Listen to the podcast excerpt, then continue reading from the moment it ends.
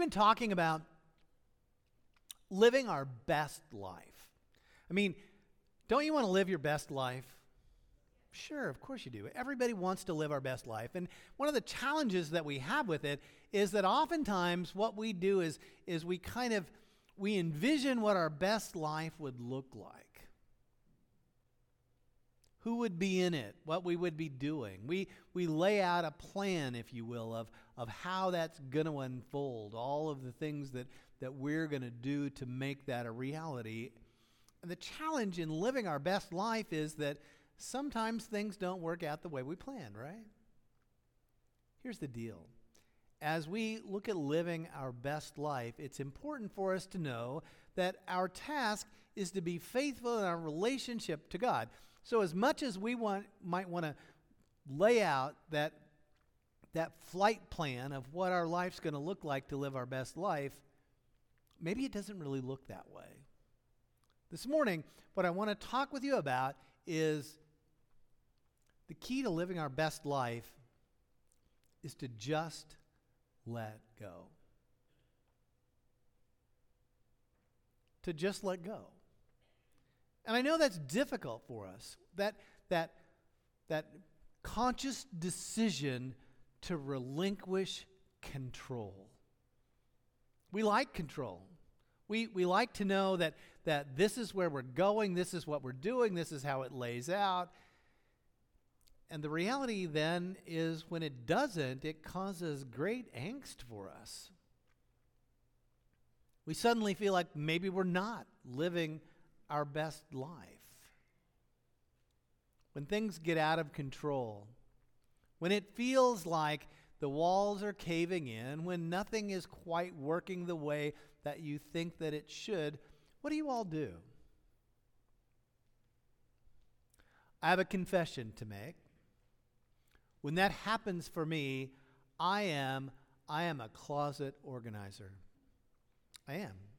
When when it feels like nothing's kind of going, you know, the way that I think it ought to go, when things seem to be kind of coming apart at the seams, I go home and I take everything out of my closet. And I put my shoes where I want them. And I put my shirts where I want them. I organize them by color and what's long sleeve and short sleeve and, and my slacks by what are the dress slacks and and I have jeans on a shelf up above. It really makes no difference in the world, right? But it makes me feel like I can control something. And I find some comfort in that. What I'm encouraging us to do today is think less in terms of how we control things and more in how we can let things excuse me, how we can let things go and fall into that letting go and letting God direct our life if we want to live our best life, if we really want to live our best life, it can't be us at the center of it. Today, we're going to read from Paul's letter to the Ephesians. And in that second chapter of Ephesians, Paul helps us see what control looks like. He helps us see who's in control and helps us see what exactly it is that we should we should embrace, give credit to, and what that would look like. And so, hear these words. As you were dead in your transgressions and sins, in which you used to live, when you followed the ways of this world and of the ruler of the kingdom of the air, the Spirit who is now at work in those who are disobedient, all of us. All of us who also lived among them at one time, gratifying the cravings of our own flesh, following its desires and thoughts. Like the rest, we were by nature deserving of wrath. But because of his great love for us, God, who is rich in mercy, made us alive in Christ even when we were dead in our transgressions. It's by grace that you have been saved. And God raised us up with Christ, seated us with him in the heavenly realms in Christ Jesus. He did it in order that in the coming ages he might show the incomparable riches of his grace expressed in his kindness to us in Christ Jesus. For it's by grace that you've been saved through faith. This is not from yourselves, it is a gift of God, not by works, so that no one can boast. For we are God's handiwork, created in Christ Jesus to do good works which Christ prepared in advance for us to do.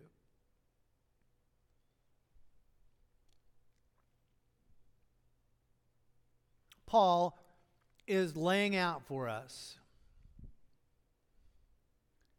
our choice. And our choice, our choice really is will we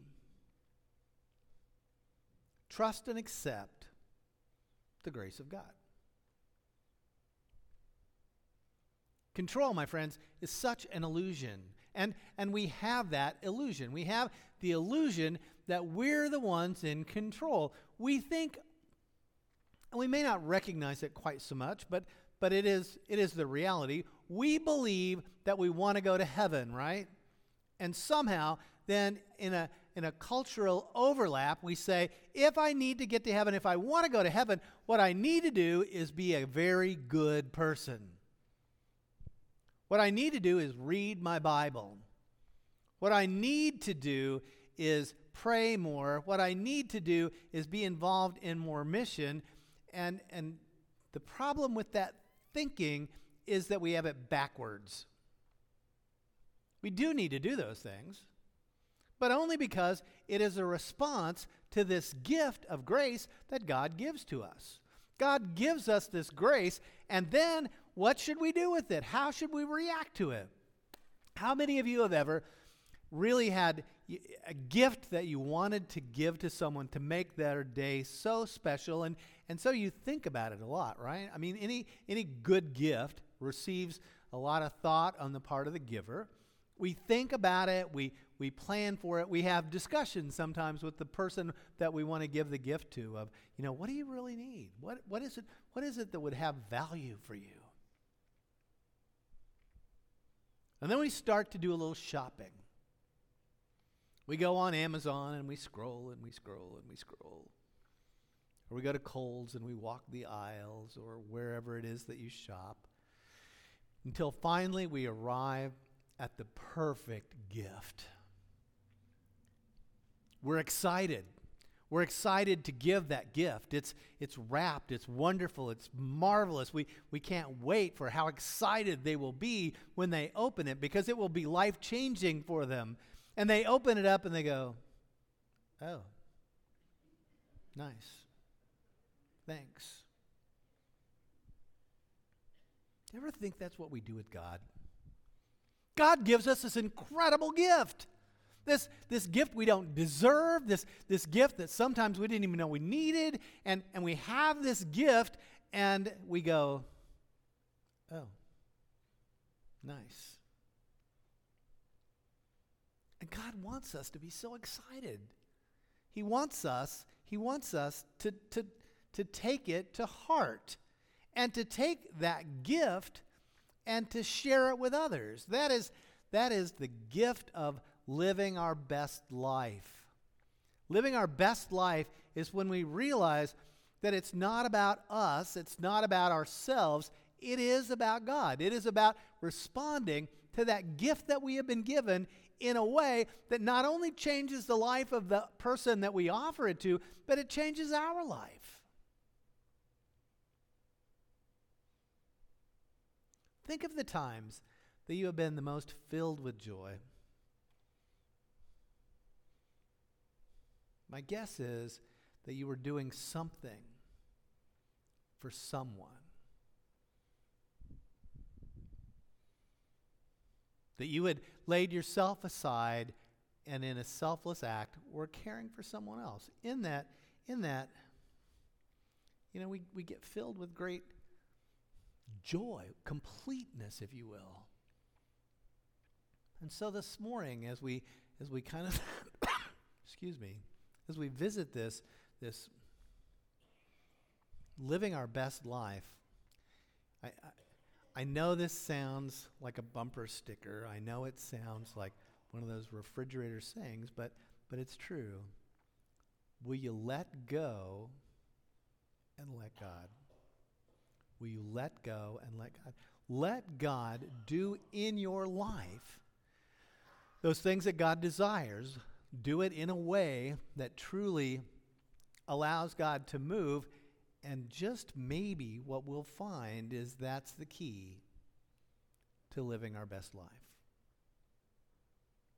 You and I get caught up in circumstances. And we've got to learn to embrace both the good and the bad. I mean, we all are going to have bad happen in our life, right? I mean, you are going to have in your life someone that you love and care for that dies. Because that's the way life works. You're going to have, or you're going to have someone in your life get really ill.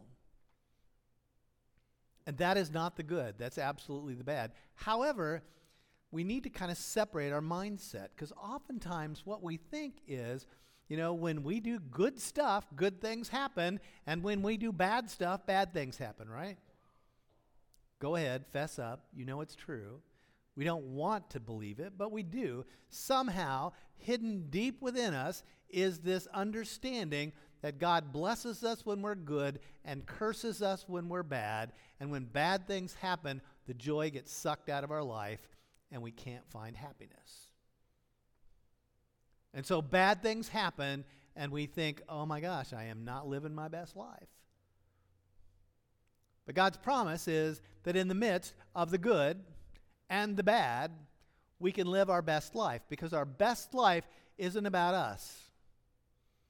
Our best life is about Him. Our best life is giving ourselves in such a way that we impact others. Now, I want you to think of, and, and maybe you didn't learn it, but I did as a kid, this little song that goes, Count your many blessings, count them one by one, count your many blessings, see what God has done. Now, that seems pretty remedial. We don't teach it to kids because it's easy to remember. We teach it to kids because it's true we teach it to them because we know that life is filled with circumstances that may not feel like we're living our best life. But the circumstances don't direct who we are. And the circumstances don't direct our relationship of being good or being bad. It reflects the world that we live in and living our best life, living our best life reflects not us, but it reflects God. You know, it's important to identify goodness in our life, identify those positive things. We all have them. I mean, who of us in, in the midst of our darkest hour hasn't had something good or positive? And that's our focus. It should be our focus. I mean, we, we may be at, at the funeral home with our dearly departed, our loved one, and it seems like our worst moment when we look across the room and who's coming toward us but our dearest friend.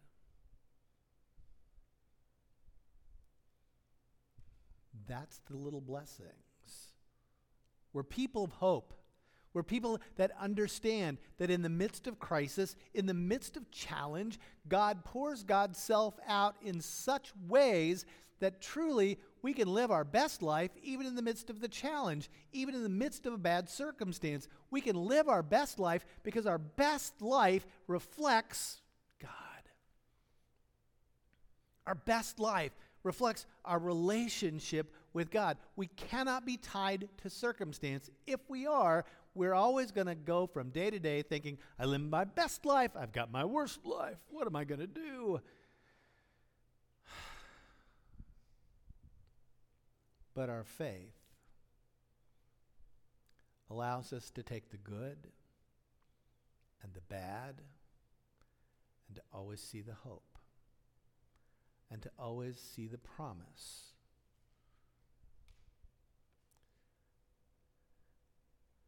We realize that we're going to let go of something that we never really had. See, control is just an illusion.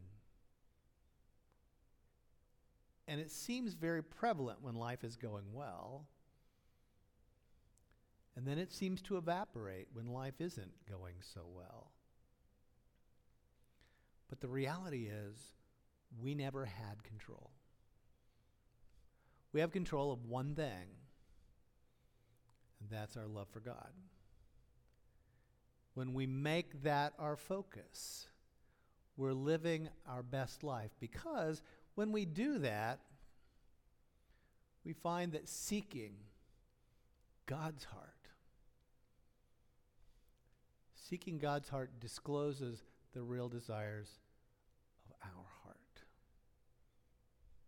So I encourage you, if you want to live your best life, live it for God. If you want to live your best life, put, put what Jesus talks about as the priority. Because I promise you this in the midst of being the best disciple we can be, we will find we're living the best life we could possibly live. Would you pray with me? Lord, we are thankful today that we can gather here, that we can share time together, and, and we want to live our best life. But help us look beyond our culture and look into our heart with you. For when we line our heart with your heart, our best life, our best life stretches before us. We ask your blessing this day, and we ask it in Jesus' name. Amen.